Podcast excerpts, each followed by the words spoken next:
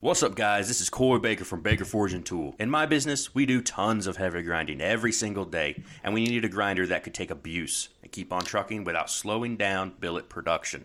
The AmeriBrade Variable Speed two by seventy-two is just that. All heavy-duty parts and framing with well-thought-out accessories that are easy to use and not bogged down with lots of tiny parts. By far, the best accessory item that AmeriBrade sells is their surface grinding attachment. It is absolutely foolproof and the best in the industry. With quick-release magnet system, there is no prying your workpiece off the platen. Very fast to slap a billet or a knife onto the table, engage magnets, and start surfacing with precise increments. On top of all of this, their customer support is outstanding. Eric and Kevin are always available and fast to help with any situation. If you're in the market for a top-of-the-line grinder, or maybe just an accessory to add to your existing setup, go to AmeriBrade dot com and use the code hustle one hundred for one hundred bucks off any grinder package. All right, next up, the Hustle and Grind Podcast.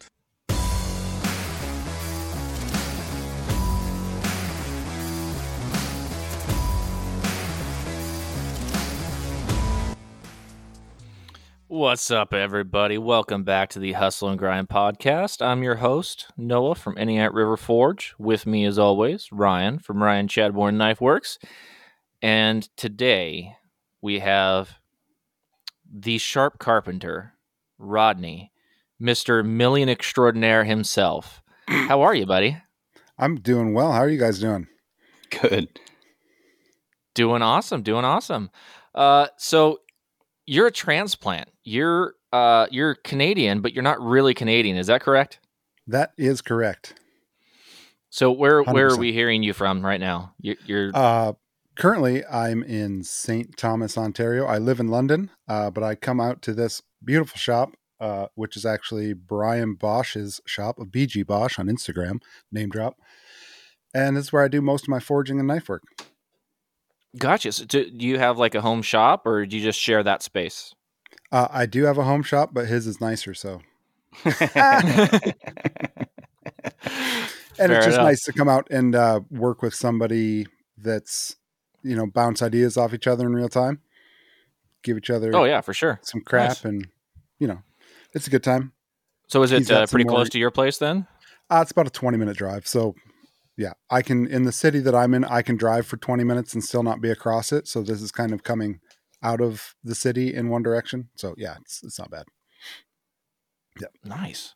So what you're a, an American that moved to Canada? Correct. What the fuck for? My beautiful wife. Oh, okay. I see that. Yeah, at the, at the time we couldn't really decide on uh, who was moving where. And we it literally came out down to a uh, pros and cons list. And so there was more pros for me coming here than her moving to the States. So it's interesting. What are some big differences you notice between Canadian and American culture, being that you're from both places? Uh, are, Canadians are, are, care more about American politics than most Americans do. Is that true? For real? Yeah, yeah, I, I love letting people just talk about Americans and say whatever they say. And then twenty minutes into the conversation, you're like, oh, yeah, I'm I'm a U S citizen. They're like, oh, okay. Oh, Jesus. Sorry about that, eh? Oh, not saying that we that. got anything good going on down here, but you guys, yeah. Uh. so, uh, unless you want to go knives, right? Unless you want to yeah. go down that rabbit hole, we better talk about knives right now. Yeah. I can either lose followers or gain them real quick. Yeah, that's true. We were talking about the W H O before we came on. We're like, is this going to be the kind of show we're going to have? my bad. My bad. Sorry, guys. Uh, Anyways, uh, we can continue the, that conversation later. Oh, that's after maybe- show material. Yeah, right. Maybe after show. Uh, r- real quick, uh, we played an ad for AmeriBrade before we started, and I just wanted to make sure that everybody still was aware that there is still a discount going on on all the AmeriBrade accessories, ten percent off all their accessories and stuff that they uh, that they make until December thirteenth. Is that correct? eleventh. Oh, December eleventh. Okay, so there's still time. If you want to get yourself some sweet AmeriBrade accessories, um, get over there, hustle ten. Uh, ten percent off uh, all their accessories. And this is the first time we've actually been able to get you guys a discount on those accessories. Um, we've always had that uh, Hustle one hundred code if you're buying a grinder, but well, most of you probably it's already anything have anything on the website. So it's even if you go t-shirt. in, yeah, t-shirts, everything. Yeah. So even if if you're looking for wheels, you go on. You're looking for parts and pieces. Anything you order, it's the entire order, ten percent. Not too shabby. There you go. Booyakacha. What kind of grinder do you have, Rodney? Me? Yeah. I have uh, where here or there? I don't know. I was just trying to. So at the shop in my shop at my house, I oh, okay. Let's talk all the equipment. Uh, at my house, I have a three by ninety, which Dang. is made by Gallant. Um, they're beasts. Uh, and I've got sounds like it. Two, three unfinished two by seventy twos. I've got a B A shredder, uh, and a couple of the grinders that I was selling, which are what are they called? They're the open source grinder. Know what I'm talking about? No, O S G. I don't. No. Didn't know that you were uh, you were selling selling grinders, man. Uh, yeah, I was trying to be cool, like uh, our friend Brian House for a while, and then I realized I don't like packing and like making grinders. Anything I do, if I can save money by making twenty of something and make it cheap for myself, if I sell all the rest of them, I'm into it. It usually leads to lots of rabbit holes, but that's kind of what I do. So I did uh, on the homemade belt grinder group. Wait, that one's Brian's, isn't it? The home built belt D- grinders. Yeah, Brian's is D I Y. Okay, the home built belt grinders. Before Brian had his, I did uh, uh, like a batch run. I said, who wants these things laser cut and ready to go? Blah, blah, blah, blah, blah. Did a pre-order and did a batch of them. And then uh, actually, that's how I met Brian. He, um, this Brian, uh, whose shop I'm in, he ordered a belt grinder off me and was like, hey, if you ever want to come out, need access to more tools, whatever, let's hang out. So. So I built him a belt grinder. I brought it here, set it up for him. And then I just haven't left, I guess. I keep coming back. And so. Then you realize that you could just mill your billets in between forge welds instead of doing what everyone else does and struggle through all of the, the grinding to get all the scale off and everything. And, and oh, you were sold yeah. from there on out. I could ride the struggle bus or I could get it done. One of the two. I like that. I like that. Ride the struggle bus. Uh, there's, there's when you're doing massive billets, there's enough struggle anyways. Like I've tried sandblasting and all that stuff. It's just so all of it's slow, even milling it's slow. You're just sitting there cranking a handle for an hour. Like, ooh, this is good. My forearm hurts. How long does or... it take to, to, to mill like a, I don't know, let's say a, like a two inch by a, or do you, do you cut them into sections before you mill them or do you just mill the whole thing? Um, it depends that if I'm doing a stack, I will like cut them up on the bandsaw and then mill them flat real quick. Mm-hmm. Um, it depends, depends on how, so how good of a job I did off the, off the press, to be honest. If I got it nice oh, and square yeah. off the press Same or if here. I, uh, yeah, good enough. Let's, let's let it cool down and mill it up. Then it's usually just like, oh, I should have spent ten more minutes on the press to get it closer so, to square. Otherwise you're just wasting material too. Cause if it's way rhombus or something, it's going to get flat one way or the other. Yeah. I struggle with that as well. I even have kiss blocks now and I still can't get a thing perfectly square just because I lose interest. I was like, oh, it's stretched out. Yep. I'm good. No, I don't really want to spend any more time forging this. Let's just chop yeah. it up.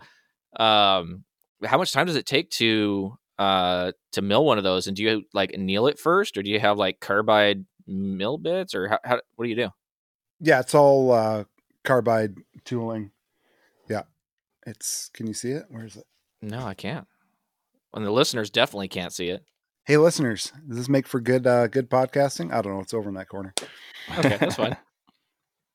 um yeah it, it just depends on how much you have to take off, again, how square you got it to begin with and how deep the decarber if you're chasing out cracks or something. Yeah. It can take, you know, just like two minutes else, I guess. Per face, or it can take twenty minutes per face.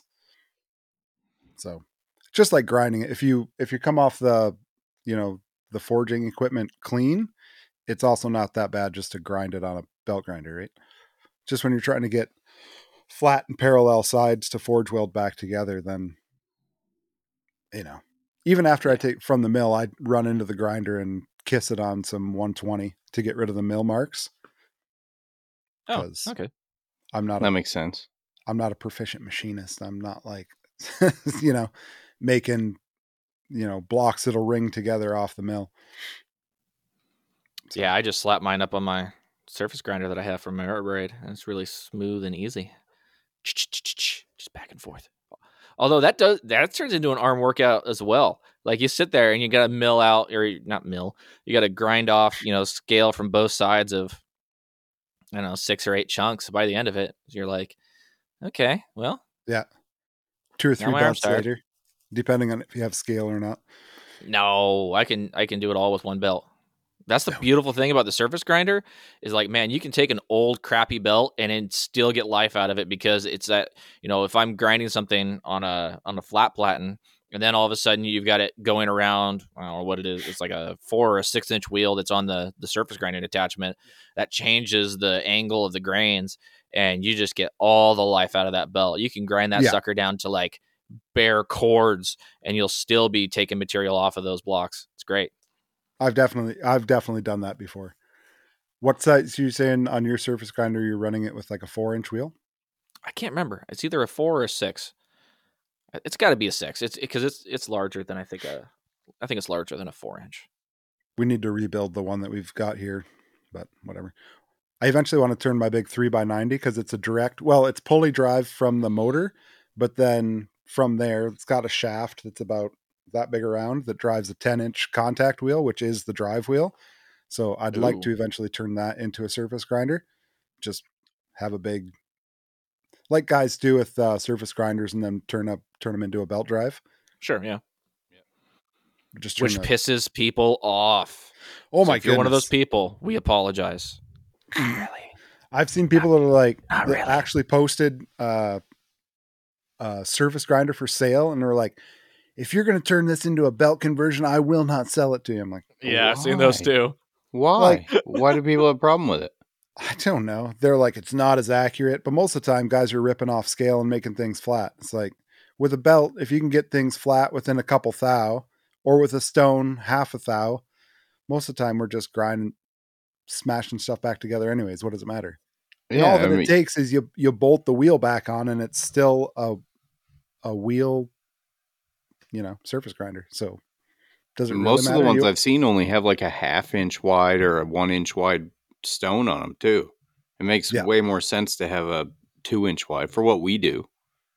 Yeah, for sure. Again, if Fuck you need extreme precision, just bolt the wheel back on. You don't, you don't aren't actually changing anything on the machine. You're act, you're just bolting an arm on it that holds the tracking wheel. Mm. I've never yeah, understood guys that get mad about painting anvils. They're like, oh, you ruined it. You painted it. I'm going to smash hot steel on it. What do you mean I ruined it? Yeah.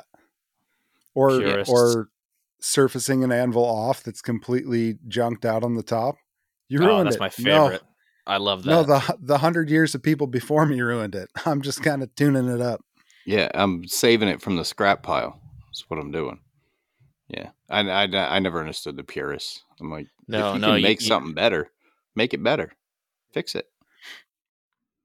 Then I get it. If it's super rare and you're going to add it to a collection, I, I get that. But if you're putting it back to use, make it serviceable for what you need to do.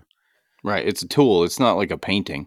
You're not buying a Monet and like putting a I'm gonna clown add face some, over I'm gonna it. I'm going to add some mustaches on this Monet. Monet yeah, exactly. And the most important thing is that if you're modifying your tool, it's yours. It's not, oh, is it's it? not theirs. It's, it's, That's it's, true. It's, doesn't really matter what other people's opinions are. It's fine. It's fine. Dude, speaking everyone, of opinions. Everyone just relax. Honor Kaglar. W H O. Yeah, Honor Kaglar makes me not want to have a large following. Because the fucking amount of like hate that that dude gets in his message. He posts them now. It's fucking hilarious. Oh, so well, he's posted them for a long again? time. Yeah. Yeah, he, he posts them. He posts his responses where he trolls them back. Yeah. Yeah, yeah that's Love always... It. The the worst ones that I've seen recently have been um, Old Hickory Forge, jo- John Norwood, his video for the katana build. I don't know if that just like had like a big hate magnet on it or what, but I've in if you watch John Norwood's stories, he every so often he posts one of the uh, one of the comments that he's gotten on that video. And man, if there was anything that would make you not want to do YouTube, it would be the comments on that video. It is freaking brutal. Uh, people just hate. I get people on my YouTube repair videos who are like, "You could do it this way," and I'm always like, "Well, you could and make a video on it." Yeah, yeah. yeah. There you go. One guy was yeah. like, "Why don't you do it this way?" And I was like, "Because I have big fucking masculine hands that don't fit in that spot, so I have to do it a different way." Yeah. Sorry about your little burger holders, bro. Burger Anyways. holders. I haven't heard that one before. Burger. That's a good so, one. So, Rodney, let's talk about you for a second here. Let's talk like the I don't think the, the the listeners might not know who you are. I mean, some of them do. I know for that for Nonsense. sure. Nonsense. Nonsense. Everybody uh, knows the Sharp Carpenter. Do they though? Just because just do because they, they follow him and they see his work doesn't mean they know who he is deep down inside. Rodney, True. what yes. were you like as a child? What was I like as a child? Oh, geez. That's, uh, what was I like? Dangerous, probably, to myself okay. and others. So not much has know. changed. Yeah, pretty much. uh, what are we talking here? So you grew up in Michigan, right? Yes, sir. Where at in Michigan? Uh, in a little town called Otsego. Uh, I was pretty rural. Otsego is, say, forty-five minutes south of Grand Rapids, if that makes sense. Um, yeah. Pretty rural. Ran around the yard, playing in the woods, doing stuff. Playing in the woods. Okay. Did you fighting grow up doing like ninjas? hunting and oh, so fighting imaginary ninjas? Do you were do you like grow up doing any hunting, any fishing? Did you play with knives as a child? Like where? Uh, where do did you I suppose play with the... knives as a child? Um, yeah. I'm sure I did all those things. I definitely did all those things. Uh, hunting, I got into more in like uh, junior high and high school. Um, my dad wasn't necessarily a hunter, but my grandpa was a big uh, waterfowl hunter. Um, and Michigan's yeah. a big state for that. Michigan's a big state for that. Yeah. yeah. Um, so yeah, I'd say average adventurous boy childhood. Dirt bikes, uh, all that type of stuff. Gotcha. So when was it that you uh, got interested in not only like, you know, playing with knives, but actually like making them? Like what was the... Well, I had a short from? stint that lasted about twenty-two minutes when I was, oh, I don't know, ten or twelve, where I decided to take an existing sword and heat it up with a propane torch and hammer on it because I, I'm sure I saw a movie. And I was like, oh, yeah, I'm going to fold this sword eight thousand times and make a sweet katana. And then I got it, you know, very dull red with a propane torch and started hitting it with a ball peen hammer and then realized that wasn't fun.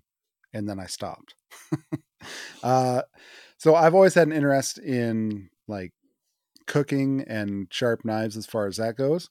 So I guess what started it all, as far as knife making, I did... Uh, I started off with sharpening, actually. Uh, I sharpened kitchen knives because uh, my background is in woodworking. So I always sharpened like chisels and plane irons and all that type of stuff. So sharpening knives just was a logical progression from that point. So I uh, started sharpening knives and then got interested in high-end cutlery, which none of it I could afford. So like the silly goose that I am, I decided, oh, if I make the knives that I want, I can save some money. Back to that thing with the grinders. I can just save some money. And here we are, however many thousands of dollars in, and I'm just about getting to the point where I'm making the type of knives that I was interested in purchasing. So and, and how many years later? What's that? And how many, how many years, years later to, to get the knives that you wanted? Um. Well, here's the thing about when people say they've been doing knife making for years versus like how many knives have you made? I don't know. It's been probably five years that I've been working on making knives. Um, but I don't make that many knives, to be honest. Like I have way well, fewer knives than most people would probably assume under my belt, but having a background in sharpening and having handled like high-end knives, sharpening them for people, I feel like it gives you a real advantage as to what you're looking for in a knife when you make one, because you're like, these are good knives. This thing that I just made is nowhere close to what these other knives that I've handled are, right? I think it gives you a leg up because you get to see a variety of knives come through, and uh well, sure, that makes sense. If that make if that makes sense. Yeah, of course. Well, I mean, you're you're handling an example of what you want to be making. You know, most of us see, you know, pictures of examples of, you know, hey, this is what I want my knife to be, but you don't, I mean, we're in our shops alone at home. You know, we don't, yeah. we don't handle these things. We don't, you know, feel them, know what they actually, know what the weight is, know what the balance is. So that de- definitely seems like a huge advantage. Yeah. You just, you know, you get to cut with a couple knives that uh, are good quality, and you go, oh, that's what it's supposed to feel like. Instead of just yeah. going, oh, my knife cuts, right? Because all your knives can cut paper. Like, I've done quite a bit of axe building as well, not forging axes, but, you know, remaking and regrinding axes. And mm-hmm. like, I could shave, you know, newsprint with an axe. So to cut newsprint with a knife, it's kind of like, well, you should be able to do that. If I can do it with an axe, no problem. You know what I mean?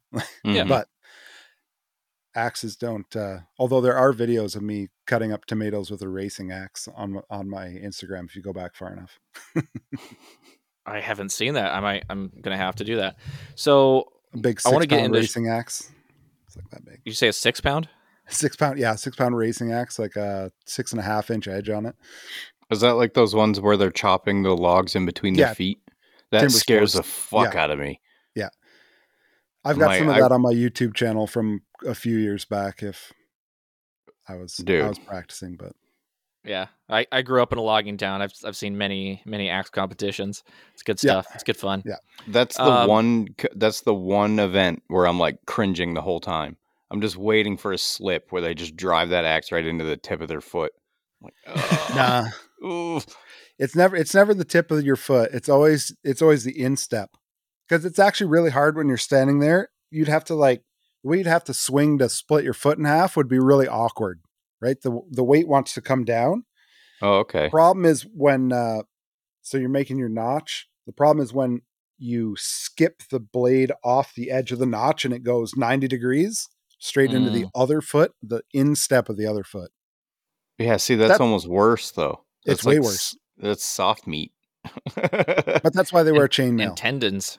Oh, they do have mail on. Okay. Yeah. That's why they wear chainmail. Yep. It's like a, it's a sock, and then, uh, it goes up your shin, like just below your knee, usually. That makes me feel better. Yeah. That's why people are like, oh, you need steel toes on. It's like, man, steel toe boots don't. It's so rare that someone actually hits the tip of their foot. It's always the instep. Mm-hmm. So steel toe boots don't do nothing. You cut right through them. Because in that area, it's still just leather and rubber. Man. Well, I'd like to get into the the sharpening aspect of of where you started here, but Ryan, why don't we hear from, speaking of sharpening, let's hear from our abrasive sponsor before we get into that. Sure. Phoenix Abrasives. Hustle and Grind Podcast is sponsored by Phoenix Abrasives, your one-stop abrasive shop. When you go to phoenix abrasives dot com, click the shop icon in the upper right-hand corner to find all the abrasives you'll ever need. Check out the Incinerator thirty-six grit ceramic belts, along with the Trizact Gator belts that the hosts of Hustle and Grind use every day. When you check out, use code hustle ten for ten percent off your entire order. Thanks, Luke. Thanks, Luke. Appreciate you guys going to Phoenix Abrasives. I'm wearing my Phoenix Abrasives hat right now, and I just came inside from using Phoenix Abrasives. So, uh... check out everything they got there. And if you need to, if you're one of those guys that sharpens on a belt grinder, uh, get yourself some of those high grit ceramic belts, those blue ones. I've been starting with that blue one twenty when I start my sharpening, and it works really well. So recommend that. And let's talk about sharpening in general. Rodney, when you started sharpening, what, uh, what were you using to sharpen knives? Whetstones. Period. The classic, traditional, Class, by uh, hand with no angle m- measuring no. or anything. No, no angle thing. No, no angle compensation, except for the robot fingers. That's Ro- it. Uh, you got robot um, fingers? That's probably after you sharpen for a while. They'd be all... It, it really is. You just... Like, how do you do it so fast? I don't know. How do you grind so fast? The first knife I ground took me like two days. And now it's not two days. So, um, yeah, uh, I think I started originally with some uh, D M T stones. And I've gone through quite a few different whetstones from King to Shapton to Norton. They're all good. You can use them all. You're a patient man. I'm a I've patient never had man. the patience for hand sharpening on a stone. I get a oh, half I've... hour in and I'm like, this is fucking dumb. Where's my grinder? like, well, once we... you once you learn how to do it, like I'll be in the middle of helping my wife prep for dinner and be like, or I'll walk in the door and my wife just hands me a knife and says, this is dull. Go fix it. So it's eight minutes later. I come back and here you go. Here's your knife. You definitely Is, get uh, a more perfect edge that way, for sure. From what I'm told. Can. Yeah, some people some can. people can. Um, so, but yeah, if, so you, if you don't get it, you can chase it chase it around all day long. That it's true. The key is don't worry about anything past twelve hundred grit for whetstones. You can if you want to go crazy and you're doing single bevel knives, but my go-to sharpening and is uh, eight hundred grit King Neo with a one micron diamond strop. Send it on its way. Done. You can cut paper towel with it. If you can cut paper towel clean, it's good enough. So where would you suggest people go if they wanted to learn how to sharpen properly with whetstones? Like they've tried it. And it's just a pain in the butt, and they can't actually get a solid edge because their edge isn't consistent because they they don't have the muscle memory from doing it for years. And they wanted to learn how to properly sharpen with whetstones because they're just not satisfied with the edge that they're getting on the grinder. Where where would you suggest people go to learn that sort of thing? Um, I always say there's nothing like uh, time served behind the stones. To be honest, people want to be good at a skill like that, which is all very nuanced, um, but expect to be great at it in like ten minutes, right? Um, as far as YouTube channels, I always recommend dig through some of Sean Houston's older stuff, uh, Big Brown Bear on YouTube or Triple B Handmade on Instagram. He, uh, he's got some good stuff.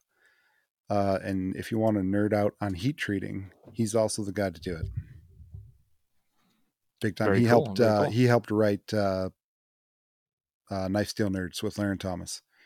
He did, oh, most cool. of the heat, nice. he did most of the heat treating and stuff for all the samples that they did for the Catra testing. He's, he's a huge influence on me for sure. As far as knife making. Badass. So, oh, man, I, I, I've got like so many questions about the, the, knife sharpening thing here because I'm I'm going through a little bit of a crisis here where there's like there's certain things about my knife making that just piss me off and I want them to be so much better than they are. Not that they're not sufficient, but I'm not happy with sufficient. I want I want you know I, I was talking to Ryan the other day and uh and our buddy Jeremy and I was like you know I m- yes my knives are sharp. They're all sharp. They're all sharper yep. than any knife that my customers have ever you know used before. They always tell me that oh so this is the sharpest knife I've ever used, and I'm I'm glad that that's the case, but I don't feel like I understand the essence of sharpening to the degree that I should. I feel like there's something that I'm, yeah, there's, there's more to learn there. And I want to get into whetstones. Like, you know how to, you know how to make a knife sharp, but you don't understand sharpening on a technical level.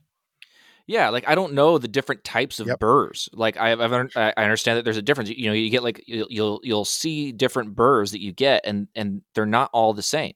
You know, you'll get like a foil burr on one part of the knife. And then on the other part of the knife, you've got this solid burr and you have to just like kill it with the, the leather to get it off of there. Whereas the other one, it just, it just, the, the, you know, the, this foil burr just won't go away, you know, uh, until you like scrape it on some wood or something to get it off of there. And so I want to get into those gritty nuances of sharpening and I want to pick up well, some whetstones. This can be a sharpening podcast if you want.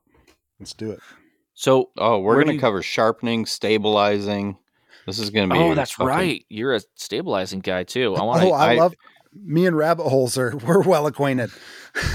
I'll go the well, distance. Let's, let's let's finish with sharpening real quick. So, yeah, yeah, where yeah. where where do you get your stones, and what what grit stone progression do you go through? Um. Okay. Where do I get my stones? Anywhere that sells stones. Okay. To be honest, you just have to. Stones is like is like belts. There's a million different varieties from a million different manufacturers. And then, you know, there's boutique stuff, there's run of the mill stuff. It'll all work. Um, the difference is uh, cutting speed. It, it's all almost exactly like grinding belts to a degree. There's cutting speed, friability, and the grit, right? So mm-hmm. just like belts, some whetstones, they wear down faster, but they cut faster at the same time because they're releasing new new grit. Does that make sense? Yeah. You've got the matrix that all the grit is held inside of, and then either it's a hard matrix or medium or a soft matrix. So you're trying to figure out, so I'm sorry, where would you get stones? Um, in the moment, that's really hard for me to say. Do you, uh, Lee Amazon? Valley has Amazon. Uh, Amazon's okay.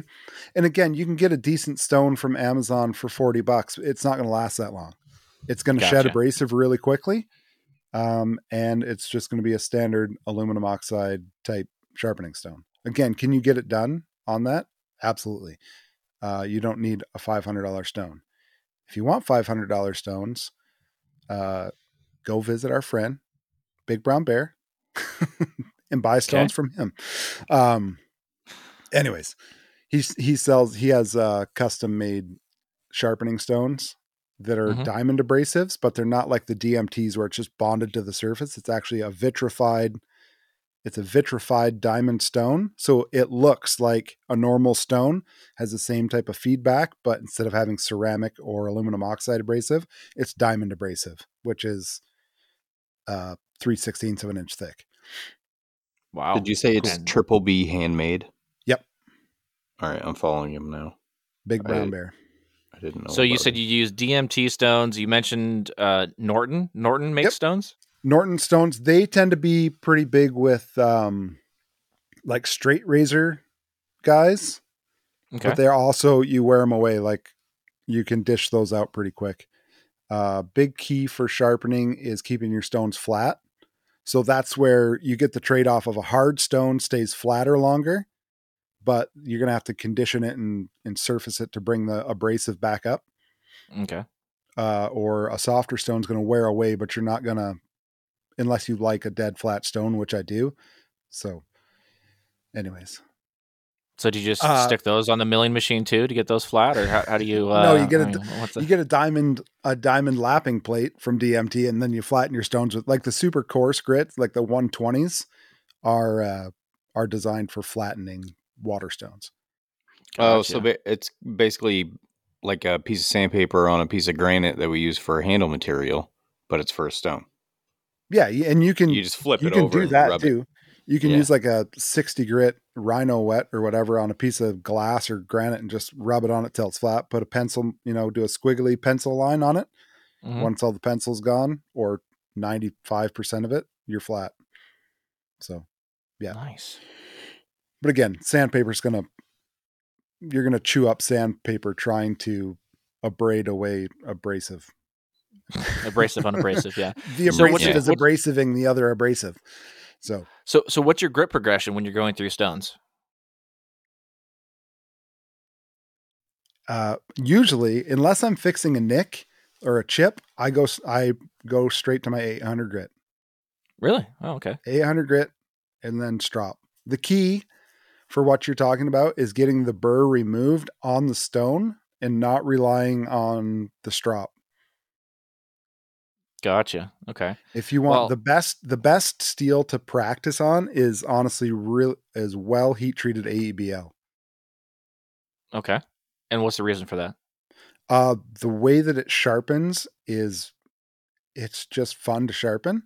You can get a full length burr, like the whole length of the edge, and you'll be able to pull it off on the stone like it's, you know, a eight inch long hair, like literally an eight inch long hair that you can hold the whole thing.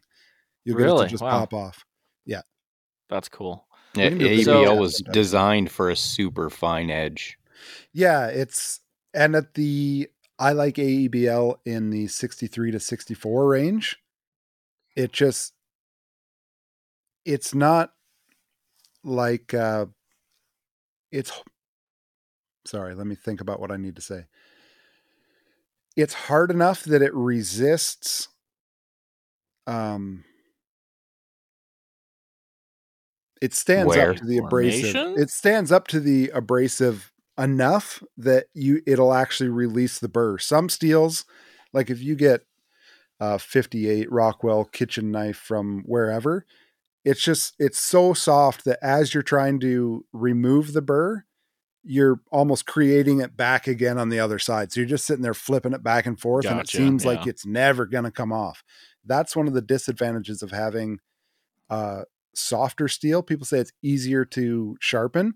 I completely disagree with that, because you're sitting there just, you're trying to flip the burr back and forth to get it to release, and you go to the other side and you get the burr to flip back, but then it's almost like it's so soft that you're just cutting more material away. Mm-hmm. Whereas something that has a bit higher wear resistance, until you get up into the crazy stuff that requires a diamond stone to abrade it properly. Um, I find that something that's nice and heat treated in that, in that range is actually easier to sharpen and to get it properly sharp.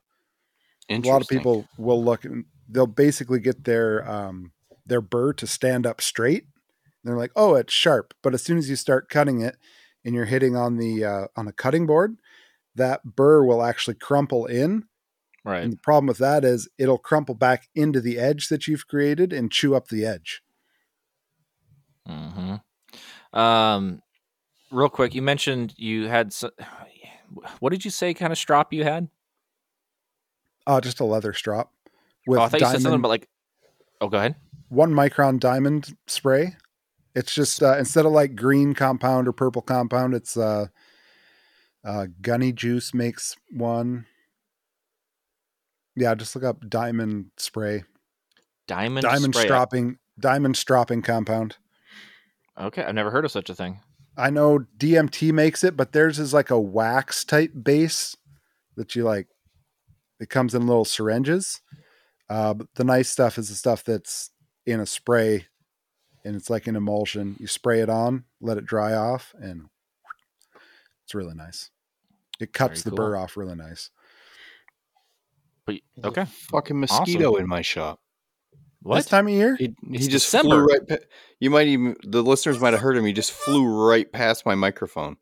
And, uh, it's snowing out. It's like a blizzard outside right now. making a last, he's making a last ditch effort. Yeah. Sorry. I didn't mean to interrupt you. That really yeah, no blew problem. my mind. I just heard him. I didn't even see him. I heard in my headphones, like past the mic. I'm like, that's the, the worst sound in the middle of the summer when you're just about to drift oh, off yeah. and you hear that. right yeah. into your ear. Oh man. So yeah, there's right. uh sharpening. It's it's a thing. Yeah, it's we could go all we could go for hours on yeah, yeah all, of, I, all of these. If if I need to repair a chip, I will actually start on the one hundred twenty grit diamond stone. Just to remove, and it's if it's really bad, I'll start on the belt grinder. Like just hmm. psh, psh, psh, take some quick so, passes and then go finish it on stones. Okay. So I got one, one more question and then we'll stop beating this dead bus, horse. No, it's, it's not a dead uh, horse. Well, I, I feel like the listeners, look at, the listeners look at how many are probably jigs, tired of this. Look at how many jigs have come out to help people sharpen. It's obviously not a dead horse. I use one. Yeah, that's true. It's, that's true. And honestly, they're great. If you're water cooling with a, with a jig, go ahead. That's the one thing that, um, that I don't think can be stressed enough is at that fine of an edge. Like most of our edges are what, less than a thousandth of an inch, like right at the edge, that metal heats up super quick. Like, oh, my metal didn't get hot. Yes, it did. Um, Shun and, uh, what's the guy? K Knives Switzerland. Is that his? I think that's his tag on Instagram. He's done like micrographs and checking on what happens, and there's edge fatigue from heat up like almost instantaneously, unless you're using like a water mist. If you use a water mist, it completely negates that, but dry on belts is a heats your edge. It's that's no bueno. Times, what's yeah. Yes, it's no good. That's why lots of times I find, especially say like a Shun knife, they're decent knives. Um, what do they use? What's the steel they use? Um, it's a decent steel, but it all, it kind of gets a bad rap because uh, Shun knives from the factory tend to have burnt edges, and they're really? fine. Once you sharpen them two or three times and get past that, you know, however much it is, it's been overheated, they hold an edge great. But other than that, right out of the box, they tend to be a bit chippy. Oh, so this is all and good my info. Theory, my House theory is, is going to sell a pile of misting systems after this episode drops. Misting systems are great. Like, yeah. keep your edges cool. Like, yeah. We so, take all this I mean, time and almost... we use foil wrap and tool dip to like make sure our heat treats are perfect, and then we're like, I got it, just grind it. You're throwing flames off your grinder, which is fun, but at the same time. Well, it's interesting that you say, you know, because of the small surface area of that, you know, that tiny edge that we're grinding down to, it's it's yeah. imperceptible. You know, we feel a knife and it's like, oh, it's not hot, but you're seeing sparks. It's hot. Yeah. So that's that's that's a really good point um, that I'd never really thought of, and now I'm questioning every single knife I've ever sharpened. So thank you for that. uh, well. Sorry. No, that's fine. That see, this is why I want to, you know, I want to be, uh, you know, m- better at this. I want to know the ins and outs, and I want to, I want to be able to uh, understand. Not, you know, it's, it's, it's not necessarily, you know, hey, this is how it's done. I want to know why. You know, I want, I want to understand it. Um, so I think, I think that's really important. You know, a lot of people do, and this is a conversation I had with somebody else recently this week. Is you know, people just do things because, oh, hey, this well-known person said to do it, so I'm going to do it. You know, their stuff works. And I operate that way with a lot of stuff, you know, the way that I forge weld or the way that I, you know, I hit steel this way. It's like, well, wh- why do you do that? Well, Jason Knight said to do it. And so, uh, you know, I paid him for his forge series and he said to do it this way. And I figure he knows better than I do, so I do it that way, you know, and in, in a lot of cases that's fine. But with certain things, you, you do need to know the underlying reason why you're doing something and the effect that it has on the thing that you're you're making. And I feel like sharpening is one of those things. Definitely. Definitely. It's, well, it's the interaction of all the work you've put into the blade itself with whatever you're cutting, right? Yeah. The spine of the blade don't, doesn't do nothing for cutting performance, really. I mean, if you're using quarter inch stock and you're trying to, you know, brunoise some carrots, it might not go what so well, but other, you know, other than that, it's not interacting with the food or or the animal you're trying to cape out or whatever. It's, it's just right. there to have structural integrity. That's it. So last question on sharpening, when okay. you're making a knife, the last question was the last question. I didn't get to this it. Is... I didn't get to it. I got interrupted. Oh, this is still it. Yeah. um, I interrupted you. Oh my God. No, I think, I think uh, Rodney did, or, or I interrupted myself. Probably, probably. Um, yeah. We're so when you're, when you make a knife, man. when yes, you sir. make a knife, do you start your, your edge on the grinder, or do you just grind that thing, you know, down to, I don't know, fifteen thousandths or whatever, and then go straight to the stone? Like when I'm grinding, do I knock in a forty-five? Is that what you're asking? I'm asking, do you be, so you, you finish a knife, it's all done. Yep. You need to put an edge on it. You know, yep. do you just go straight to the stone? Like after hand sanding and stuff? Yeah. Like the, the yeah, you just go straight to the stone. Yeah, pretty much. I'll so, go, I'll sharpen it a knife halfway through grinding. I know people don't like to hear that, and I don't oh. recommend it because you can lay your fingers open real quick, but I'm sharp pretty much halfway through grinding. That's ballsy. I know I can't do that. I um, mean, I'll, I will sometimes just take it on a, you know, and just knock the edge off again, but because I can see where I'm at on how tall that uh, that sharpening bevel is. Sure. I, without looking at a taking out a set of calipers, I know how thick I am at the edge. That sharpening so how, bevel comes up a sixteenth of an inch, I know I've got to get down thinner. Oh, that makes oh, sense. Okay.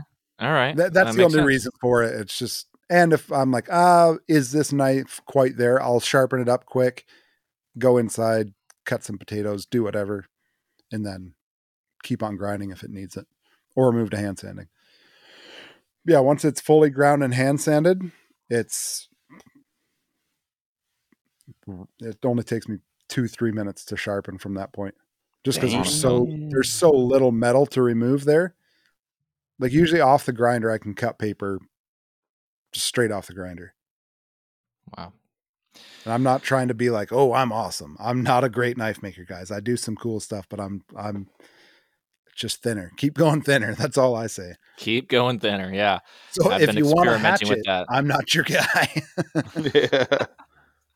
Sorry. Fair enough. All right. Well, hey, uh, let's, let's go ahead and leave that there. Uh, I would like to play a very silly game. Are you guys interested? Is it this or that? No, no, I didn't do this or that because I knew that we were going to be getting in deep, real deep. And, uh, I, I didn't think we would get, have time for that. And okay. that I think I was accurate on that one. I'd like to play Where in the World is Florida Man? Do you guys want to play? Sure. Always. Okay. Ladies and gentlemen, get ready to play Where in the World is Florida Man?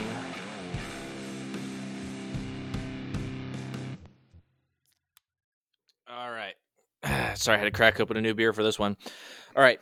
This is going to be a little bit uh, longer than than some of my normal Florida stories. If this is your first time listening to the show, this is a game we like to play. All the great stories come from Florida. All the worst things that happen in the United States, generally they start with the phrase, Florida man does X. And so that's why we, uh, we've we've kind of created this game. Uh, and basically, I'm going to read off three stories. They're all real stories that happen somewhere in the world. It's Ryan and Rodney's and all of you lovely people at home's job to guess where in the world is Florida Man. So this one is a little bit long. I apologize. It's a little bit a uh, little bit crazier than I normally get, but I feel like the details of the story are important. So I really wanted to, to dig deep, and so I, I copied more of the story than I normally do. So we begin with this one. Woman fatally poisons boyfriend hours after he inherited thirty million dollars.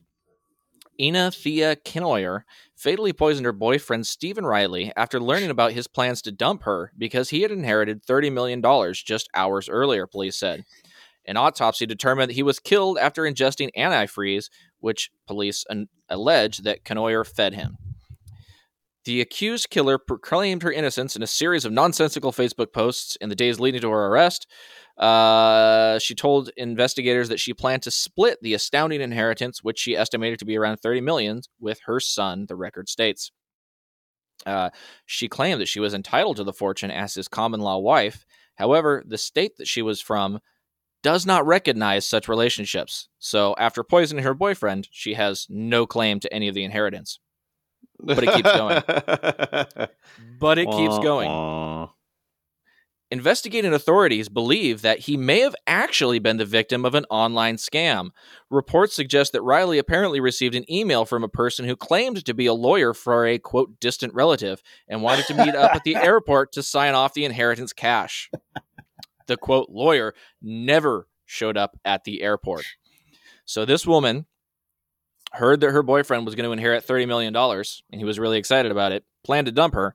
She kills him, thinking that she's then going to get the inheritance, which she doesn't because common law marriage isn't a thing in that state, and then gets arrested only to find out that the inheritance wasn't real. It was just a standard email scam that you and I have all seen I was many say, times. Was this lawyer from a Zimbabwean prince? I was could, have, could have been. Do you believe I, that this woman who has astounding levels of intelligence is from Florida or somewhere else in the nation? I feel like you dropping the common law thing a couple times was your hint, but I don't know it off the top of my head. I don't know off the top of my head if Florida is a common law state. Yeah, that's what I'm trying to think too. And See, it's cheating I don't know if that. I grab my phone. Well, I don't know that either. Um, but I will, I'll just go ahead and let you know, that's not a factor. Uh, I just thought it was hilarious that she killed him, not realizing that that actually didn't apply. And even, mm. even, even if the inheritance, even in the, if the inheritance existed, she wouldn't have gotten any after he was dead. So, but not only was, did it not apply, she wasn't getting anything because there was nothing to be gotten. Yes. Oh man, those scams. That's fucking funny. A man died because of an email that he got that should have gone to his trash folder. Um, what was her We're name again? We're horrible people for laughing about it. Um, her name was Ina Thea Knoyer. Man. Anathea? Anathea. I'm trying to think geographically where that name could be from. That could be Florida. Could be Florida. Could be Puerto Rico. It's technically could be Oklahoma. State. Yeah, it could be Oklahoma. That's all I got. I don't know. I'm going to go Florida. Fuck I'm it. Got to make a decision. All right. Rodney, you're going Oklahoma? Right. That was North Dakota, my friends. Close enough. Close enough. Well done. Yes, thank you for all uh staying with me while I went down that uh, rabbit hole of a story there. The rabbit hole, I think, is just kind of the name of the name of this show at this point. Uh, rab- rabbit holes with Rodney. Uh tangents next up, and rabbit holes. Naked man found dead in killer whale tank claimed he could, quote, communicate with them. A twenty-seven-year-old man died after what police think was an attempt to swim with the whales. Tuesday morning, a park employee found the man's body, naked, draped just below the dorsal fin of the park's largest whale, an eleven thousand pound male. Uh, the man's body was not marked, police said. He appears to have either drowned or died of hypothermia in the fifty-degree water.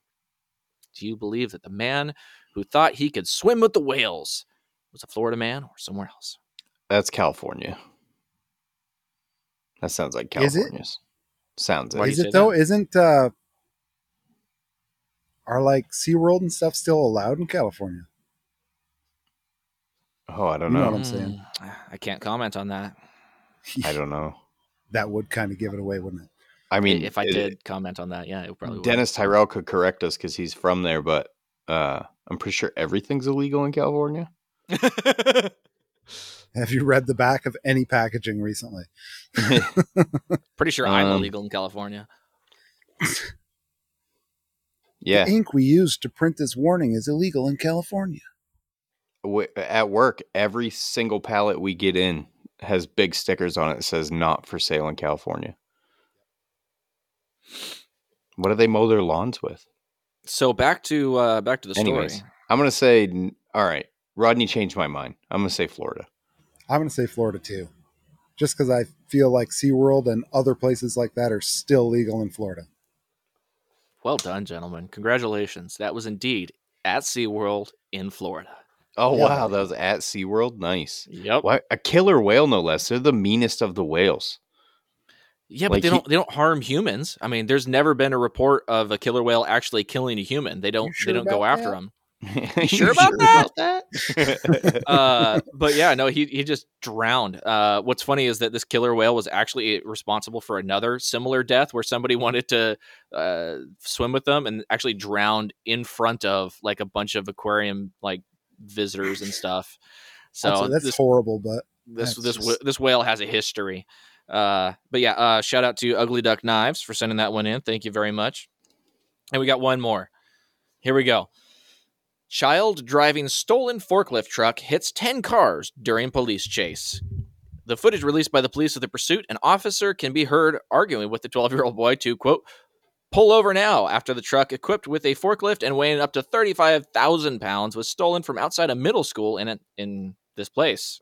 I shouldn't have left that in there. I almost said it. Uh, uh, the officer can be heard saying he's lowering the hooks, as well as warning a colleague not to go in front of the forklift. Uh, no one was injured in the incident, police said. Officers stopped the hour-long pursuit around seven twenty p.m. Do you believe? So that this, this isn't Florida man. This is Florida boy. Florida boy, potentially. Florida boy. So wait, was this uh just a forklift? It said. A truck with a forklift. Is it one yeah, of those trucks it, that has like an integrated forklift in the back like a of it? Boom, like a boom it, on it? Or I think I think it's actually like a really uh, poorly written story because the picture of it was a crane truck. I don't think it was a forklift at all. Um, We're talking oh, like okay. one of the giant, like, uh, you know, like power service, like P U D style yeah. trucks that well, they use to. People who work for the media aren't going to know the difference between a crane and a fork truck. Yeah. Although I feel like they should. That's pretty. One's a semi truck and one's smaller than your vehicle. Well, it says the truck was weighing up to thirty-five thousand pounds. So, I yeah, mean, it's that's, a that's why I wondered. I was like, wait, rig. forklift, thirty-five thousand pounds. Wait, pretty a sure a forklift wouldn't be able to go fast enough to keep the police on a chase for an hour either. We're, we're talking, we're talking a big vehicle, and they it wrecked ten cars during the pursuit. So, you know, all right. So it's a, a crane. Anyways, it's, we're we're fucking getting into the nitty semantics. Gritty here. Yeah, semantics here. This is. I'm gonna go. I don't know, man. This sounds like Arkansas boy. How did he know how to fucking drive it at twelve years old? Aren't those like eighteen speed standards? I don't Where know. You, you got to flip some of them. You got to flip the lever up to get to the next row of gears and like. I think or, they have manuals or uh, automatics on those on those crane trucks. Do they now? I think either so. Way, it's a twelve-year-old boy, not just like either, not either taking way, his mom, it's large not taking his mom's car for a child. Yeah, yeah. We're, he's not taking his mom's car for a joyride here. Yeah. He's this isn't the neighbor's lawnmower. Yeah. uh, knowing how you play this game, I feel like I'm cheating because I listen to this podcast, but uh, I'm going to say it's Michigan boy. Also sounds like something that they could get up to in B. Cone's neck of the woods. Your your home state. You're going with your home state on home this one? State.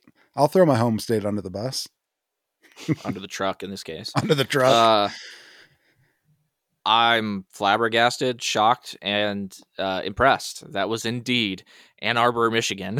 Ooh, Ann Arbor. Oh, that's not that's not rural. That's that's a big city. Nice. Nice. Well done. Uh, yeah. Shout out uh, David Burke, O L C Knives sent that one in. So thank you, gentlemen, for your contributions to the show. And congratulations to Rodney for getting two out of three. Well done. Hell yeah.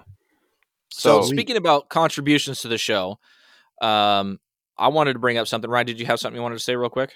Yeah, I was going to say we're going to talk about Baker Forging Tool and drop the Maritime ad. And then I want to talk about stabilizing because okay, we got it. Maritime. Maritime? So Lauren, Lauren Slade. If you guys haven't seen it yet, Baker Forging Tool just had their Dark My drop, which I know. And I got Noah, some before you. Yeah. Liter- so literally, I go on the web. Noah is like, I just bought a billet. So I go, I'm like, fuck, oh yeah. And I go on the website. I click on a billet. It says out of stock. I back out. It disappears. I hit back on accident. And then I went back in and like half of them were gone. I was like, oh my God. People are just, you could literally watch them drop off the website. So if they're still there, go over and grab some. It's a very simple but totally unique, awesome pattern. It's half the price of their regular steel, and you can use promo code hustle ten to get even more off. You know what I just realized? I bought a bar of steel off of Baker Forge, and I didn't even use our own our own promo code of hustle ten. I asked you if you used it. Oh my gosh, I feel respond. So freaking stupid. It was the it was it was the last billet in the thickness that I wanted, and I was in such a rush to to get it, and I didn't even think of using our own freaking promo code. Oh my gosh, I'm such a moron. Oh, so geez. hustle ten, get ten percent off anything on the Baker Forge website. I did clarify with Coy, our code does not count towards the studio. That's a that's a separate business. That's a separate entity.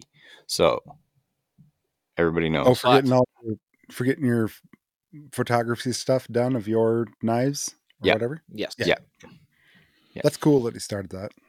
Yeah, and it's much more affordable than the traditional ones. Yeah. Like and a third of the guys, price. And and honestly, uh, Waylon's work is phenomenal. I mean, we had Waylon on, on the show with, you know, all the other Baker guys when we did that one. And he's a cool guy, and uh, he does phenomenal work. I mean, it's it's every bit as good as you're going to get from anywhere else. You know, all, you know all the big names in, in knife photography. And, uh, yeah, so we highly recommend, you know, most of us suck at taking pictures of our knives, and I'm definitely included in that. So spend a very small chunk of change compared to what you would normally spend and get some professional photos done. Yeah. Highly recommend that. Yeah. that's a big focus for me on twenty twenty-four is getting better cameras and lighting and figuring it out. I actually, I told the wife I wanted a different Christmas present. She was going to buy me a gun that I wanted. And I was like, don't buy me a gun, buy me this camera. Ooh. What'd you get? Different kind of shooting. Uh, Canon Rebel T seven. I haven't gotten it yet, but it's like, from what I've read, it's a great entry level, uh, fucking completely com- camera illiterate person friendly camera. So yep. It'll be a good yeah. start. Even You'll I can use it. You'll do good at that. But you guys want to hear from Maritime Knife Supply and then talk about soaking our wood? I do. Let's do it, man. Hustle and Grind is sponsored by Maritime Knife Supply. Whether you're looking for steel, abrasives, handle material, forges, epoxy, or anything for making in general, Maritime Knife Supply has you covered. And in the U S or Canada, they ship faster than the great cobra chicken gooses that their country is known for. Go to Maritime Knife Supply, and when you buy a ten-pack of belts, get ten percent off. And tell them we sent you, eh? Eh? So, thanks, Luke. So I stabilize, and I've actually started doing it at the same time I started making knives, because it always just seemed to make sense to me. Like, I have a almost endless supply of burl, so it's like I might as well stabilize my own handle material.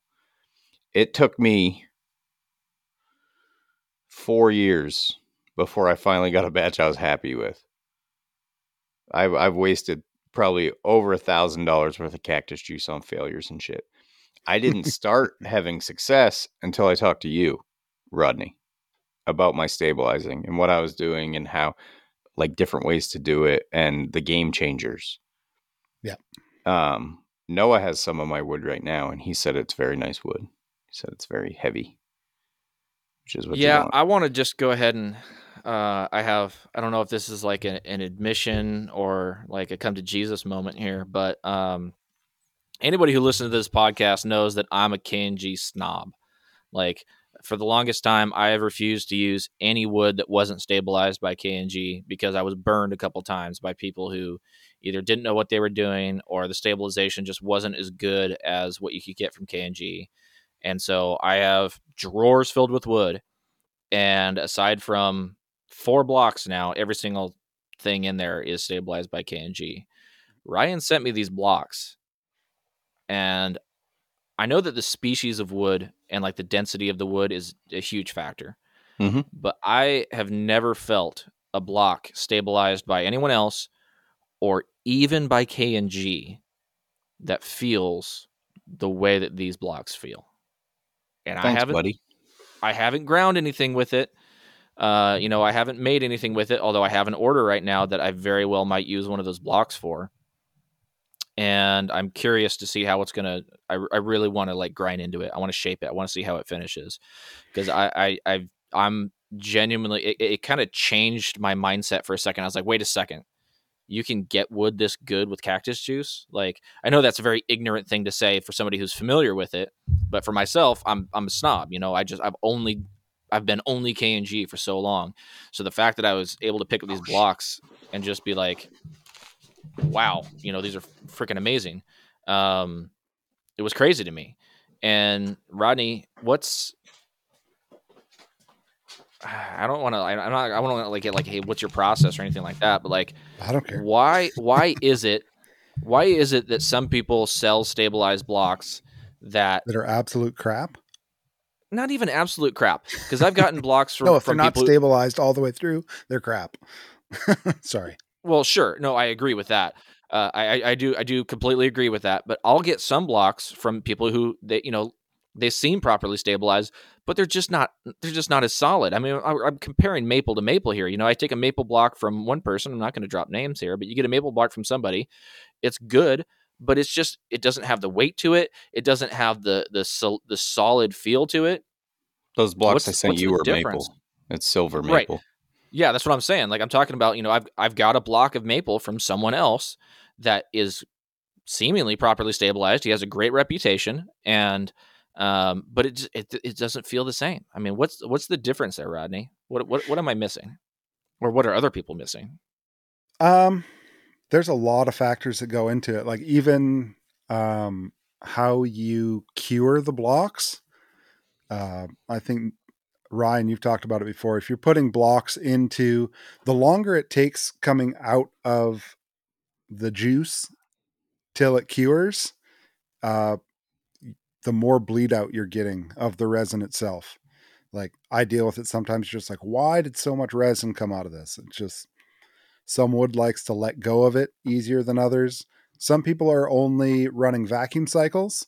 Like if honestly, if you listen to the, uh, the way that they say to do it, like on YouTube, you're going to get not amazing results. Like put it under vacuum for two days and then let it soak for twice the amount of time it was under vacuum. And so a week later, you're curing your blocks. It's not great, to be honest. There's some woods that like to get that cactus juice in there. I mean, you're talking about wood. It's pretty solid. There's obviously burls and stuff. There's punky bits and the, the resin can go in, and you can honestly, half of those woods, if you just set them in a jar of it without even pulling a vacuum, you can double the weight of the wood easily. But there's a difference between doubling the weight of the wood and getting it to where it you want it to be, which I prefer my blocks to be over like one point one uh, on density. Basically, they'll sink in water. Uh, one point one, what is it in metric? one point one grams per one hundred cubic millimeters, or uh, a thousand. eleven hundred pounds per cubic meter. When you, we're not dealing with pieces of wood this big, right? So I sure do. Right, right. Yeah. Do you know what you're you're hitting, Ryan? You do the math no, on yours? No, I'm not weighing them yet. Um, yeah. I've been lazy on buying a scale, and I need to, but yeah, I uh, I won't sell one if they don't sink. Yeah. And usually the ones that don't sink, the first thing I do is rip them right down the middle and see what the core looks like. Yeah. Um, but And it it's a weird thing too. Wood's, like Sharky said it when he was on, wood is fucking weird. And like you'll dye a block and you'll have veins of undyed wood, but that wood is still stabilized. Like the dye just didn't, this cactus juice soaked in, but the dye didn't for whatever reason. Yeah. Or, um, or it with heavier woods, like some of it, you're just not getting You're just not getting any resin into those areas, which is fine because that means it's probably over, you know, the weight of, that's why we don't stabilize ebony and stuff like that. It's already resinous enough and heavy enough that nothing, you're not doing anything. Right. Like the cherry burl I have is so tight that it takes me four times as long to get any juice into it as yeah. it does with the maple. Um, that's why I had to run away from the computer for a second. I have blocks in the toaster oven. They've been in there three hours. So I was like, oh fuck. I forgot, but I've left them for twenty-four hours. You're fine. Yeah.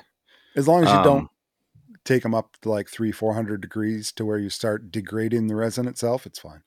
I, I wanted to bring this up because there's a lot of distrust in the community of blocks that are stabilized by smaller guys. Um, well, and I feel like it's warranted too, because everybody knows people that have been by, been burnt by bad stabilizing. I'll be honest. I sent some of my stuff out to uh Pickle one time, and he hadn't had an issue. And then one block, he had finished the knife and the, the wood shrank on his, on his knife after it was finished. I was like, oh, what are you talking about?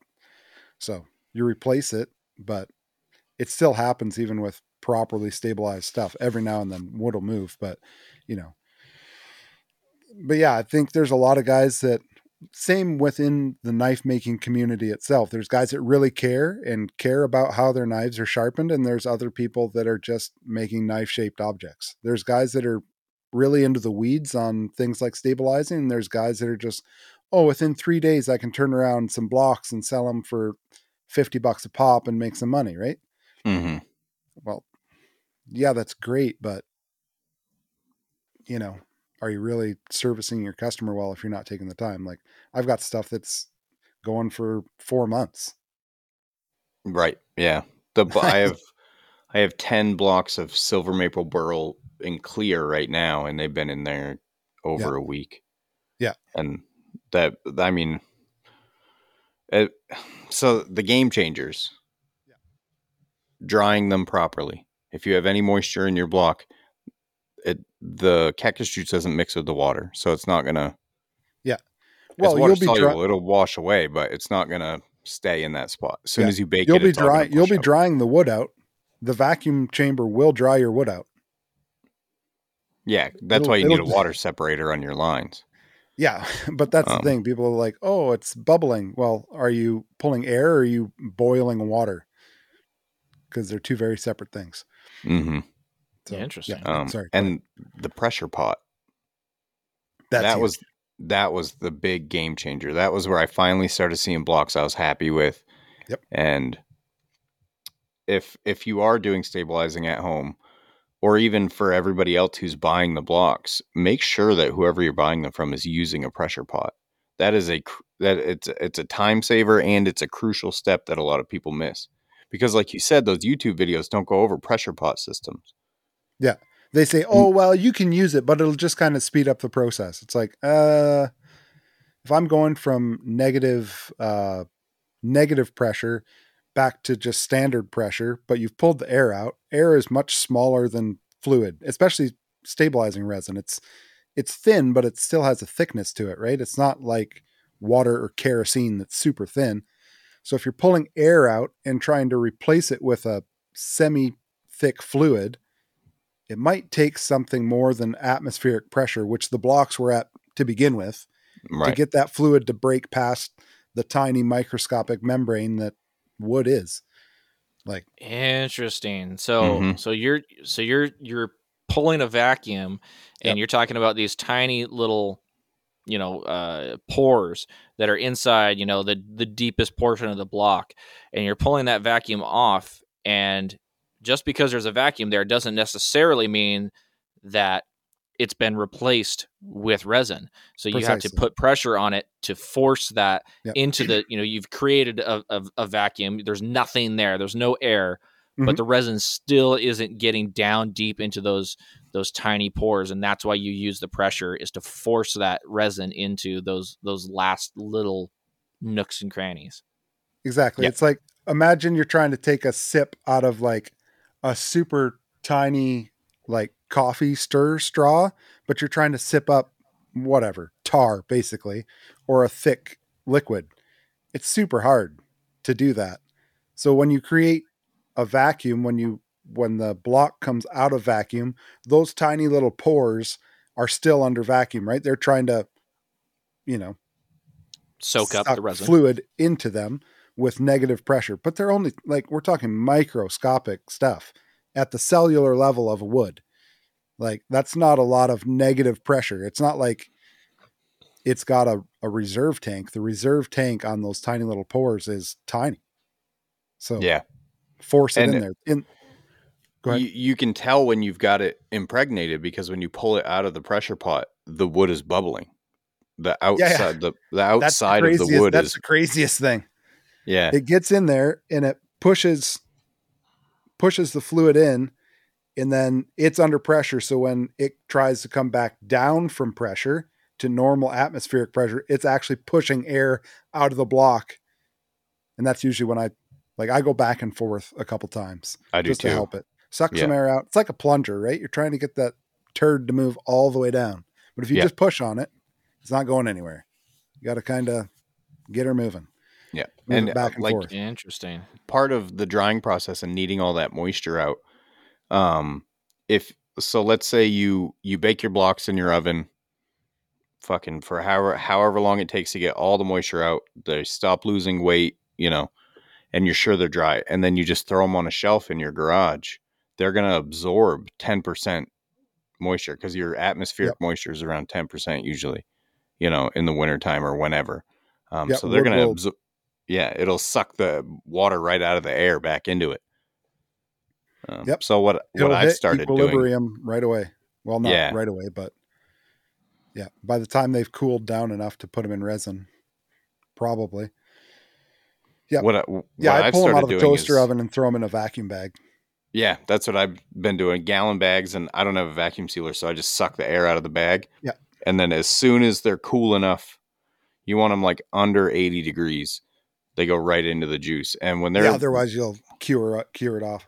Although I'm really good at uh, getting resin to cure off in my vacuum chamber because I do them for so long sometimes.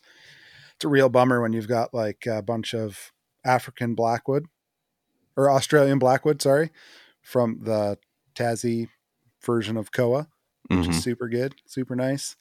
And uh, one hundred dollars worth of resin and it turns into a big block inside your vacuum chamber. That's my favorite. Mm. You're just like, oh no. Yeah. A good pump also made a huge difference for me. I was using them blue, crappy Amazon ones. Yeah. They kept breaking. They worked great once. Yeah. They worked great once. Yeah. And then I, resin, I got a.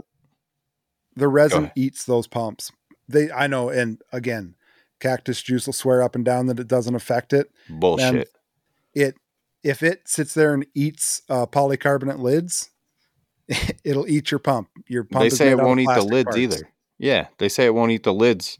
Yeah. I... So it was funny. I went back and forth with him on it. I was like, bro, this stuff's chemically etching the lids. That's why they get those micro cracks in them, because it's chemically etching the lid and then there's pressure on top of the lid, right? It's like, oh no, that's just from being under vacuum for too long.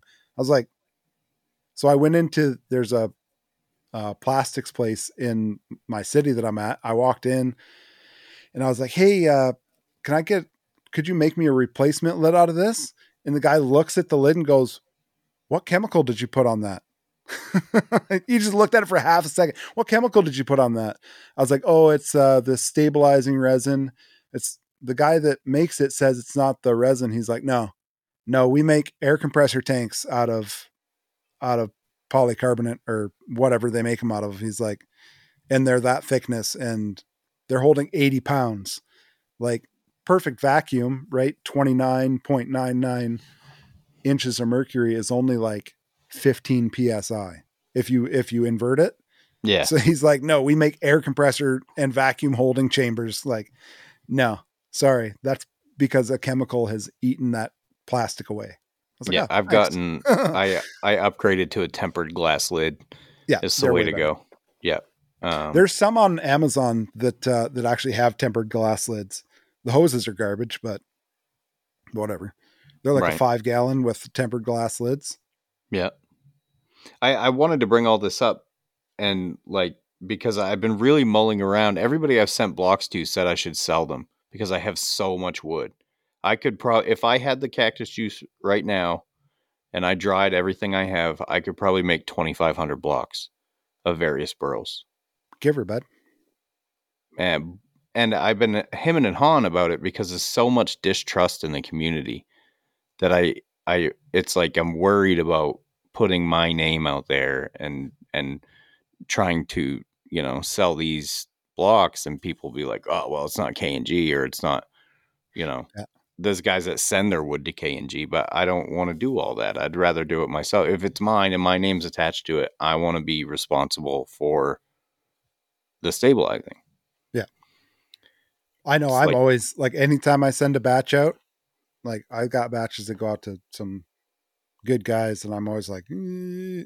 like, I, I know that they're good, but at the same time, you're like, what if it's the one that's not, you know what I mean? Right. So, but like, at that time, you just have to stand behind your, you know, like it's not theirs. It's not, you know, yeah. It's, it's, you just I have to trust your product and be willing to, you know, if it doesn't work out for someone, be willing to say, oh man, let me make that right and send you some new blocks or whatever they want. Right. It's right. Yeah. Same thing with a knife. If you send a knife out and a customer's like, oh, this is not how, I, what I was expecting. Okay. Well, let's sort figure it out. something out. Yeah. Yeah. Like, yeah. Don't ghost people if they have a problem with your product.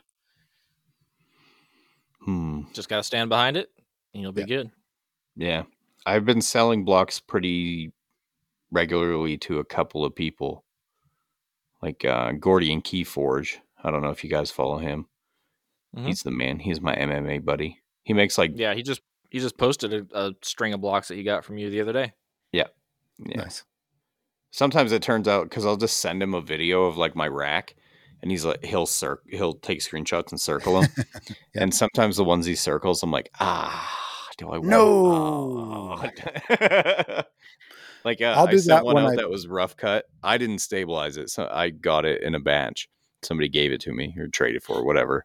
And it was like, I think it was ash, ash burl or something like that. And it was rough cut. And mm-hmm. I never sanded it down to see the grain. And I was like, yeah, fuck it. You can have that one too. And then he sent me a picture of it and it was beautiful. And I was like, oh no, I should have kept that one. Anyways. Yeah. So anyway, I'm mulling it around. What do you think, Noah? Do you think I should start?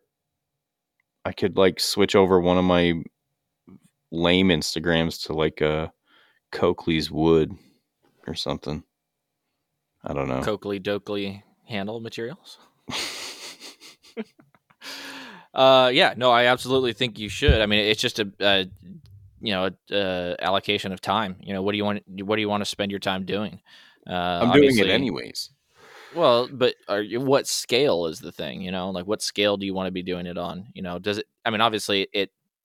You can have stuff stabilizing while you're doing other other work, but I mean, when it gets down to it, uh, you know, with the demand that you may have. Do you want to be spending that much time and resources in cactus juice, you know, replacing pumps when they fail, or, you know, doing this, doing that, and then the marketing that you're going to have to do? I mean, th- that's a huge part of it. Like the amount of marketing that you're going to have to do to mm. um, be selling your blocks. Having a podcast is a great thing, you know, because most of our listeners are knife makers.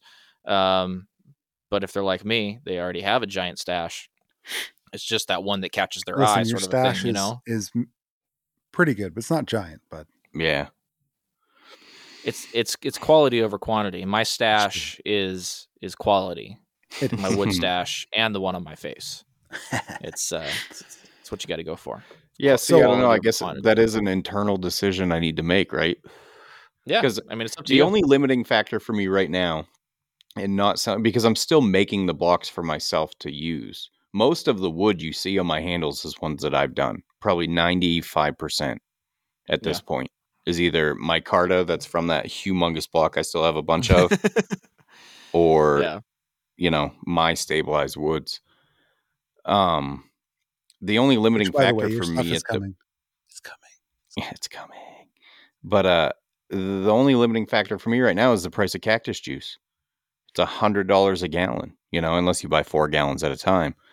Um, So basically, I just I I'm constantly stabilizing until I run out of juice, mm-hmm. and then and then it'll be like months before I get more juice. But if I'm selling them, that it'll fund it. It'll fund it. I can tax wise, I can rope it into the knife making business. It can be the same entity. Yeah. And I don't know. Maybe listeners, reach out to me. Send me a personal message if you would be willing to buy. My stabilized You're trying to blocks. Undercut me, bud. No, why? You sell blocks? I didn't even. Yeah. I, I thought you just did it for yourself. You haven't sold blocks in so freaking long. Listen, you just don't know who I sell blocks to. Honestly, oh, half the time, like when I get batches done, I've got like quite a few guys. I just send them pictures and say, "Hey, there's a batch. Do you want in? You want to snag something before I post it?" And if they snag it, I'm like, "Well, it, they're all gone." So. Eh. Huh. There it is. Oh, well, go by so, Rodney's so how, blocks first. No, don't, he, don't. He told me how to do it correctly. No. And Ryan's doing a great how job. How do I get on this list? You want on the list? I want on the list. Okay. You're, you're on the list. No problem. Okay. Sweet. There we go. All right. Sweet. One thing you brought um, up, Noah, though, is that my blocks are oversized. Yes. They're, you need to trim those down, bud. They're too big. Well, what I would say too material. Big. What size are you doing? Um, like, two inch by, I don't know, maybe. The blocks you gave me are two inch by two inch. Okay, yeah, two inch by two inch. The I just sliced up by some how broadly long? Six by six, six and inch, a half. Yeah. yeah, that's a good size. I leave them big because I'm I'm curing them myself. They're coming from green wood. Like I've got racks and racks and racks upstairs. Yep, and I leave them big because like you lose a bunch of it. They twist and crack and warp and. They can, yeah. I've got totes full of stuff. If I started doing resin casting that are like the live edge cutoffs that you could cast with resin, yep. but I don't have, I've, I've got the pressure pot, but I don't have the molds and resin and shit. Yeah. But that's just another fucking rabbit hole. Yeah. It's true. The, uh, that's a great set. You can get two wah handles easily out of that size block, Noah. That's what I, oh, yeah. I'm making them for myself and I do a lot of wah handles. So I think yeah. that's probably where my measurements were coming from. I do um, I do a couple different sizes. Like I'll do wah handle sizes, which are inch and an eighth by inch and an eighth by six. Because yeah, some guys, you know, if you're doing wah handles, like have a cheaper block that you're not. Because it annoys me. It's one of my pet peeves when guys take like a two and a half by three inch block and whittle it down to seven eighths by seven eighths. You're like, what are you doing? There's these things called saws. You know, you can just cut that and use the rest of it, but use a grinder to grind away seventy-five percent of a block. I'm sorry if any of you guys do that. Just quit wasting wood. But I don't know. So maybe I'll do so it. Maybe I Noah, won't. I wanted to. I wanted to tell you, Noah, since you're on the receiving end of stabilizing. So what K and G would do and how they do it faster than say Ryan or I, they'll pull a vacuum, but they're only going to pull a vacuum for a day or two. But then their pressure, te- their pressure pots that they use go like Ryan and I are hitting, I don't know what you're doing, like sixty to eighty P S I, one hundred forty. My, my, forty. My tank can't handle, it says no more than sixty P S I. Run that bad and- boy to eighty. You're good. Just create a bomb in your shop, Ryan. Just, just, just go for it. No, the rubbers, everyone says that you're going to create a, like the, the rubber gasket's going to leak or the pop off valve's going to pop before it. You think they're really selling stuff with no safety factor? They're like, oh yeah, don't, it's good to forty. And we, it's at forty-one. It's going to blow up. Nah. Yeah, that's true. It's, It's like your it's, it's the shock value. I'm on a podcast, okay? Here, you think I'm going to say, "Oh yeah, just go ahead and let that seal leak?" No, I'm going to I'm going to throw out the worst case scenario for for shock is, value. I'm a podcaster, Rodney. Come on. Okay, it it is true. You don't you wouldn't want to take that up to one hundred P S I. It could get slightly dangerous. Things do explode. However, Thank you. when Thank you. When That's vacuum chambers talking. explode, it makes a real mess. Let me tell you that. We went off on another tangent though. So what P S I is K and G oh, sorry. using? So, so yeah, we're running like forty to eighty P S I in the home shops. They're running like three thousand P S I on their fluid. Right. So that's how they get the resin in faster than we can. Cause they're just we're, like, eh. yeah, yeah, they just, they just load it up and there's nothing's stopping that resin from going into all the little tiny pores that it can get into. Where the fuck I do I get one of those tanks? You can order them. Thousands of dollars. Thousands, uh, yeah. The main thing is the compressor that goes along was, with it, right? That's what yeah. I was just gonna say. That's like unless uh, you made it. I've all I've always wondered if you could do it with if they're doing it with like uh, hydraulic force. Mm, like that would make yeah, sense. Just I don't know though. That's a speculation. Please don't anyone try that. I didn't say nothing. Speaking of things exploding, Rodney told me if I put hydraulic fluid in, never mind. Yeah, but. but yeah, no, I, I'm mildly familiar with K and G's process, but yeah. Um, so I wanted to shift gears again. I have a very important thing for the listeners. Listeners, I I need you. We are going to do something very special. So at the end of the year, we are going to be doing the first ever annual H and G Awards. Now. The, the the prizes for this are insane. Uh, you, you're just going to get more than you could ever assume. Uh, I mean, we're gonna we're gonna say your name on the podcast, and we're gonna congratulate you. It's gonna be amazing. Uh, what we're gonna do is we're gonna we're gonna take nominations, okay? And this is just gonna be like the best of the year, okay? So just here's a few categories that Ryan and I cooked up. So funniest reel. Uh, the best guest that, that we had on the podcast. And this is chosen, you know, by you guys. Um, who, you know, what maker showed the biggest improvement over this year? You know, like who started off, you know, doing good and then just took it to the next level? Who's the best member of the community? Who supports, you know, everyone out there? Who's commenting on everybody's stuff? Who's sharing everybody's stuff? You know, who do you think that guy is? And here's the thing is I want more categories from you guys. So I want you to send, so go to the, you know, the H and G Instagram page, send your D Ms to there, what category you think and who is your nominee, you know, like, uh, the funniest reel, you know, you could pick one of, you know, Flying Shark Knives, um, reels and say, hey, this was the funniest reel of this year. Or, I mean, there's been some, there's been some phenomenal stuff out there. Uh, Reaper Metal Works has had a couple of great ones. Uh, Neil, uh, Maximus Knives has had some Hensley. good stuff. Hensley's had some good stuff. You know, send those nominations into the uh, the Hustle and Grind Instagram page. We are going to take all the nominations. we will pick the winners, and then we're going to announce them on the show closest to the new year. So we're going to start the, the new year off with a bang of just, you know, throwing out some awards of what we think were the best in each category. Um, so those those are the categories that we came up with. So funniest reel, the best guest. This year, who do you think was the best guest that we had on here? Who was the funniest? Who was the most informative? You can pick Rodney if you really think so.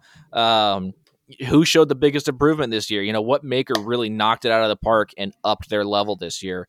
And then who's the best member of the community? Who who really shines? Who supports everyone out there and is always commenting, always sharing posts, all that good stuff? So I'm really excited to do, to do that. Uh, I got called to, a to serial highlight. liker by Noah Vachon. He's like, you're a serial, serial liker. liker. Nice. I was like, okay, so that's gonna that's gonna be the name of that category from now on. So who yeah. is the serial liker uh, of the community? And yeah, I'm really excited. So I want to do this. I want to you know highlight some members of the community, but the most important part is you guys telling us who those members of the community are that that's should cool. be nominated and should be chosen. For so these how awards. Many do we have so far? So we have four categories. Four categories. We're shooting for ten. I'll be so Noah does all the Florida Man stuff. I don't have anything to do with it. So I'm going to be handling this. So send it to the Hustle and Grind page. Don't send it to my personal page because I get too many messages and it'll be really hard for me to like sort through it all. So the Hustle and Grind page will be a lot easier for me to see them all. We need six more categories. We'll announce those categories on the next episode, which is Tobias Hangler. And then once he's those a great six, guest, by the way. I love having him on. It's like talking to a genius. I feel I so stupid, but he's such a nice guy. But he's, he's brilliant. So but on next week's episode, we'll have all ten categories, and we'll post them so you can see them. And I'll I'll pin the post in all the pages, and then the voting will begin where you all message the Hustle and Grind page with the ten categories, one through ten, who your vote is for each category. One person per category. I don't want like, oh, maybe this person and this person. No, one person. We'll tally up all the votes. Whoever got the most wins. Beauty. And you'll get nothing but our love and affection. And it's going to be a ton of fun. Yes. Mostly this is for fun. Yeah. And to recognize people in the community. I think that's, that's the most right. important part in my mind is to, to just recognize people in the community for outstanding acts and ridiculous acts. I mean, you want to, you want to, you know, throw somebody out there for, uh, you know, most ridiculous clothing of the year or, you know, something like that. People have been wearing costumes lately, most ridiculous costume of the year, you know, whatever it is, make it fun, not, uh, not hurtful. We're not looking to, to, you know, do anything like that. But, you know, keep it fun, keep it light. These are all serious categories that I put out here. Give me some give me some crazy ones. You know? I had some hurtful ones in my mind, but it's all yes, based, you did. It's all based on like, all right, so when I was in high school, I worked at a K F C Taco Bell, and we had superlatives every year at the Christmas party. And one of them was like fuck up of the year and smegma of the year. I won that three years running, by the way. And like just all these horrible, ridiculous categories. um, so that's where my experience with this comes from. Noah is going to help me, and we're going to keep this nice and positive. Absolutely. Mm-hmm. And with that, so like best Sanmai of the year. Yeah, one of so my sure. ideas was who's most likely to quit making in twenty twenty-four. Noah said that was not a good idea. So you see unless, what I do for you unless guys? It can you be, see what I do unless for it you. Can be a self-reflective nomination only. Yeah, it's not. No, I'm, I can't turn back now. There's too much invested. No. All right. Know, yeah. Go ahead. All right. We've been going for an hour and a half, guys. Yeah. I think it's time one. to switch over to an after show. Let's do it. Let's do we it. We got all the sponsors in, right? Drink Liquid I V, Hustle ten for twenty percent off. Yep. And all that good stuff. Yeah. Thanks, everybody. I hope you guys learned a lot from this episode. And who, who knew that the Sharp Carpenter was going to be an educational episode? I Thanks did. for having me on, guys. I, I knew. Thanks for coming on, Rodney. We appreciate you being a, a good sport. And uh, thank you to all of our Patreon uh, members who are going to get to listen to the after show. Uh, we'll try and read you guys out n- next week. We went a little long today, so I don't think we have time. So yeah, so we'll do it next week. Thank you all very much. And you know, if you, you get value from our show, please consider going on and becoming a Patreon. I hate asking for money. Um, but it helps. It helps pay the it bills does. and helps uh, keep us uh, going on this show. So we appreciate you guys contributing to our success. It's lovely. Bye, everybody. Bye-bye.